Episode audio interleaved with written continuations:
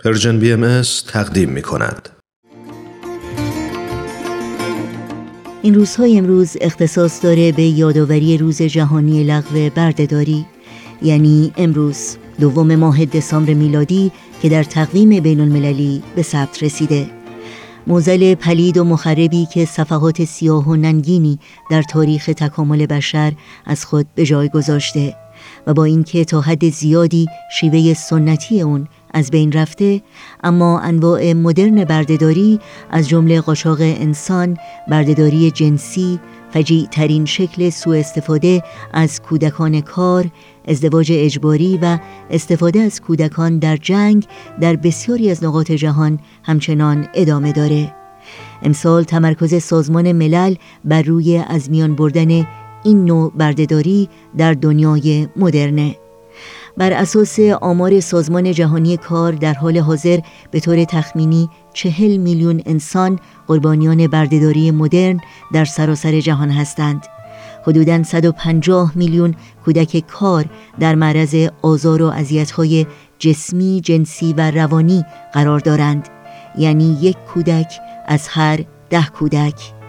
این قربانیان حدوداً 150 بیلیون سود مالی غیرقانونی برای جنایتکاران بردهداری تولید می کنند که این خود شدت و گستردگی این موزل جهانی رو نشون میده.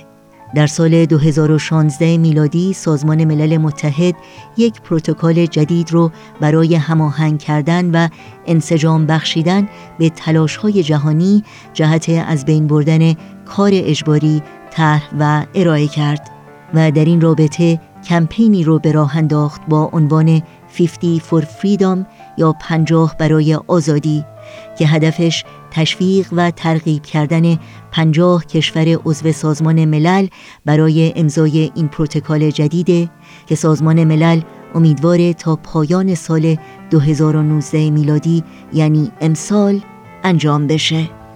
امیدوارم این روز جهانی بهانه‌ای باشه برای تحکیم و اشاعه های بیشتر و بهتر و اقدامات سازنده تر و مثبتتر در راه ریشهکن کردن این موزل موهش و مخرب جهانی.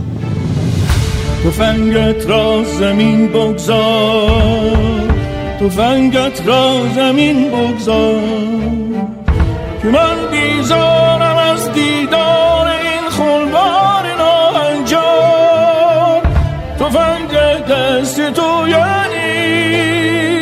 زبان آتش و آهن.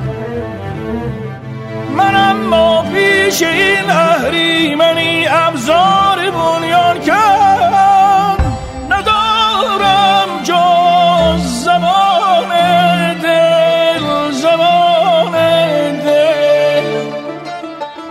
دلیل بیز از مهر تو ای با دوستی دشمن.